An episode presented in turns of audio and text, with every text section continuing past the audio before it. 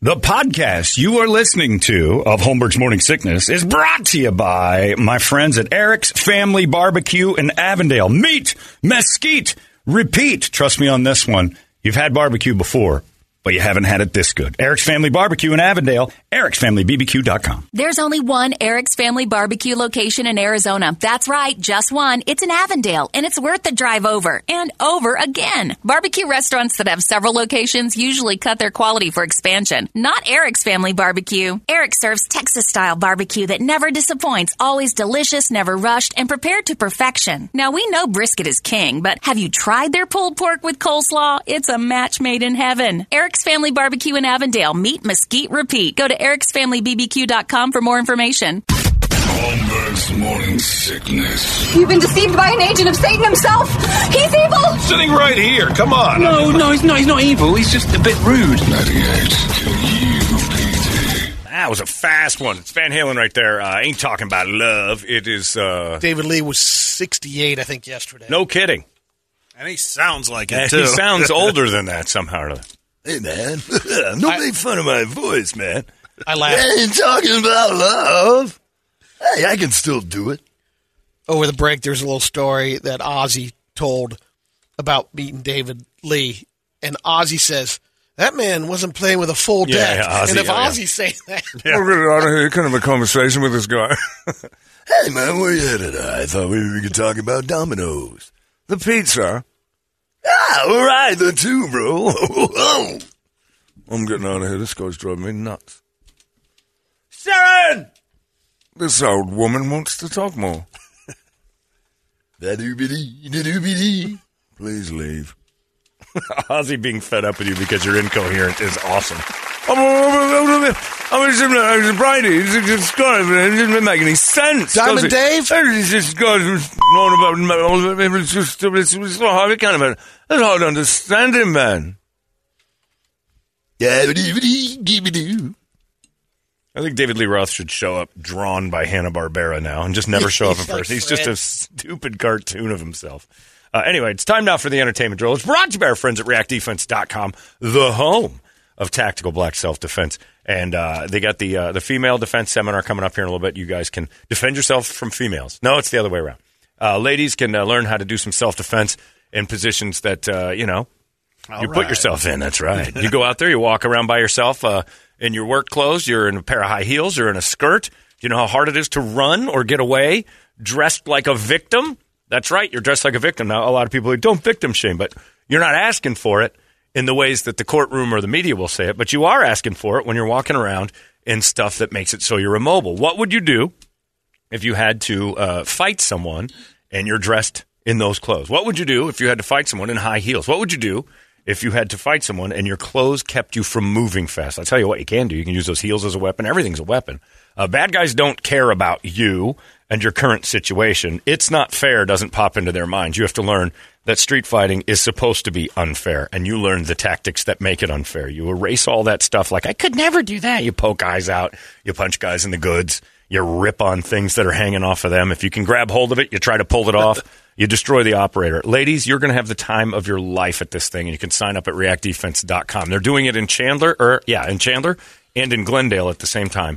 October twenty-first, so they can do the East Valley and the West Valley. And Tony out in Glendale, Michael out in Chandler, they've got this thing figured out. It is an adrenaline rush. If you're a woman and you want to, you know, think about maybe being a little safer out there on these mean streets, uh, bartenders like we talk about with Medea, uh, she should do this. You got real estate agents that are wandering around with strangers in strange places all alone. Uh, just being out in general, day-to-day stuff. People are weird. Uh, what would you do if you were confronted with the weirdness? It's not fair. It doesn't apply on the street. And it is fun once you erase that from your head. Be unfair and see how much fun you're going to have. Ladies, the adrenaline rush is getting to me right now, and I'm not even going to be part of that. It's all for you. Female defense class. It's the twenty-first uh, in both Glendale and in Chandler. It's at react defense dot com. It's the home of Tactical Black. Brady, entertain me. If you like uh, shows that have jump scares, yeah. The Netflix new horror series, The Midnight Club, has twenty-one in the opening episode. Like when the fridge door shuts. Which is a Guinness World Record. Someone's behind the door that wasn't yeah. there when it opened. And I don't like when they try and scare me. I like to be, I don't like to be, ah, scared. I like to be, like, terrified. I like the Silence of the Lambs haunting horror. I like yeah. the Dahmer series of, like, this Couple can't of jump be scares. Real. I'm not a big right. jump scare guy. Because a lot of the times I see, it's they set them up. It's like a bad joke. It's like the punchline is is coming down the road. Yeah. Sometimes the jump scare is pretty good. A Quiet Place had a couple of really good ones. The best jump scare I've ever been a part of was a bad movie, Signs, M. Night Shyamalamadingdong. Where the uh, when the alien first reveals itself on the kid's birthday party, by the that scared the piss out of me. Oh, yeah. Yeah. That, yeah. that was one of the, and it wasn't like a jump out of your seat. That was your whole body just went, oh God. Yeah, I like that. I like being terrified. I don't like being jolted. If you're looking for some scary movies to watch this Halloween, a website called Study Finds claims to have found the five scariest movies. They visited and. Uh, Well, ten of the leading expert websites to see which movies rated the most frightening. Exorcist still scares me. Number one. Yeah, I'm that fifty years old. That's and nineteen seventy-three, the original. Yeah. And I love it. I'm not religious, and that yeah. movie gets me. Like, it feels like stuff's watching you while you watch it. Number two, Halloween. The original one's great. Which one? nineteen seventy-eight. The original Freddy's great. Uh, Paranormal Activity, two thousand seven was number three. That's a pretty good one. Number four, The Shining. Which that one is... I didn't find that scary. Yeah. I mean, I found it's good. It, it's, it's the isolation. It's it's more of a, a claustrophobic than it is scary. Yeah. It just makes you feel like... I mean, just the little girls that were running around, though. That was... The old lady scary. In the tub. Oh, that too, yeah. Yeah, that... Uh, number five was It Follows, twenty fourteen. I haven't Never seen, seen it. That. It Follows. That was the second It? Oh, no, It Follows. No. Oh, I remember yeah. It Follows. Okay, you're right. I never saw it, but I remember. You want to be truly terrified, watch Bone Tomahawk. The movie's pretty good, but there's... It's, it's a suspenseful, slow, suspenseful Yeah, it's a slow, build. suspenseful build to that thing. Yeah. And then you try to figure out what these bad guys are. And you find out that they're like alien Indians. And what they do to that, uh, I think it's Richard Jenkins. They're like prehistoric Indians. Google search the death scene from Bone Tomahawk. Whew. It's It's... the most graphically horrifying thing I've ever watched. And a good, uh, I mean, the fingers through the, reaching out of the oh, cage. Oh, yeah, yeah. I forgot about that. I forgot all about that part. But, yeah, because something stands out. The tomahawk scene stands out. That is the most violent movie death I've ever watched. Uh, won't let me. I got to sign. I'm, I'm not. Nope. It's age restricted on, uh, on YouTube. It is? Yes. Someone put a list together of uh, celebrities who don't sign autographs. I like that the internet cares about your kids. I know. When Pornhub, you can yeah. just go to right. anytime. No, yeah. I've never once clicked, are you old enough for Pornhub? No. Say again, Brady? Celebrities who don't sign autographs. All right. William Shatner. Um, he'll do it at the uh, Comic-Cons or... You got to pay. Pay, yeah. yeah. Bryan Cranston. It's like, I, I'd rather have a conversation with you than to... No. We just want your signature. Although I would yeah, talk to He, he will forever. pose for selfies. Uh, Steve Martin. I knew that one for... I've heard know. he's a dick. Oh, really? Yeah. It disappoints me. I've he used to uh, hand out pre-signed cards that said, this certifies that you have had a personal encounter with me and found me warm, polite, intelligent, and funny. I like that. That's that was funny. funny. Jonah Hill also did the personal card, too, for a little bit. Hack. Uh, I just met Jonah Hill, and it was a total letdown. Yeah, uh, funny. Ringo Starr retired from signing autographs in two thousand eight. Bruce Campbell um, prefers the convention scene, getting paid. Yeah. Billie, too. Billie Eilish. She doesn't sign him? Because uh, the autograph hounds made her really uncomfortable. It's yeah. more of anxiety and... Um, well, she's more of a frenzy type age of autographs. Yeah. Like, she has to walk into a crowd, she's going to get attacked. So I can see that. Like, she's not going to stand outside at a merch booth and have the fans react normally. Neil deGrasse Tyson says Tom Cruise's character in Top Gun Maverick should have died when he ejected from his plane at Mach ten point five. Yeah, you're not living through that. Said it would have splattered like... It's blown him up, right? Oh, yeah, because yeah. the force. But... You know, in that movie, we're assuming he was ejecting at that ten point five. It kind of, you just saw him show up in the bar. Shaquille O'Neal, deGrasse Tyson said, awesome! Could survive. That's the greatest thing I've ever seen. We got to get on a thing where we get Shaq to buy the Suns. He's dying to buy the Suns. And he doesn't have all the money. He knows some people, but is oh, he? yeah, he well, Shaquille O'Neal owned this. He said something in uh, Dubai. He, they're running basketball out the U A E now, and he was there, and he was like, "I tell you what, I just tell you this: I want to buy a team, and I want to go home."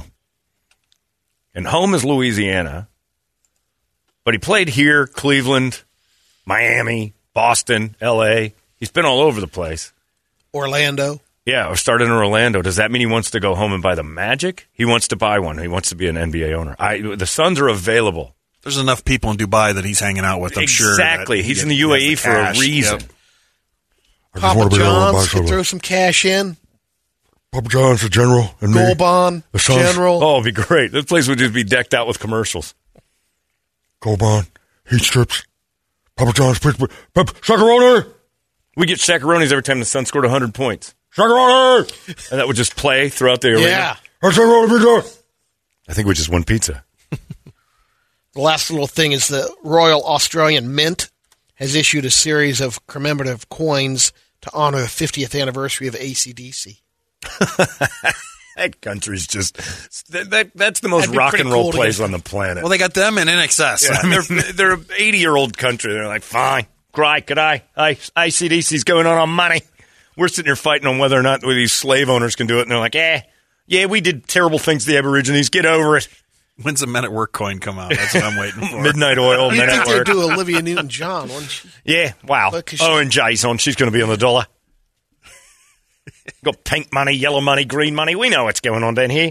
Put Ace, put put uh, put Brian Johnson on a coin. That's what people come for. Look, it's Crocodile Dundee. You didn't even remember his real name. Paul Hogan, but whatever. If it's Australian and it did anything good, it gets a coin. Who's this on uh, Who's this on the twenty dollar bill? Ah, you're going to love this, mate. Uh, remember the guy who was third in line? In the, it was in Deadpool. He's third behind is like there's, there's Deadpool himself, an extra, and then that was my brother, Nigel. He's on the twenty. The other one's the Torpedo. Oh, yeah, Ian Thorpe. His money's shaped like a missile. The greatest swimmer of all time. Then we get some abos in the corner, just, you know, to be kind. They'll never see it. We don't give them money. It's like a dead rabbit and a kangaroo eating it. They don't care. They know that they're in, like, eighth place, and they're happy with it.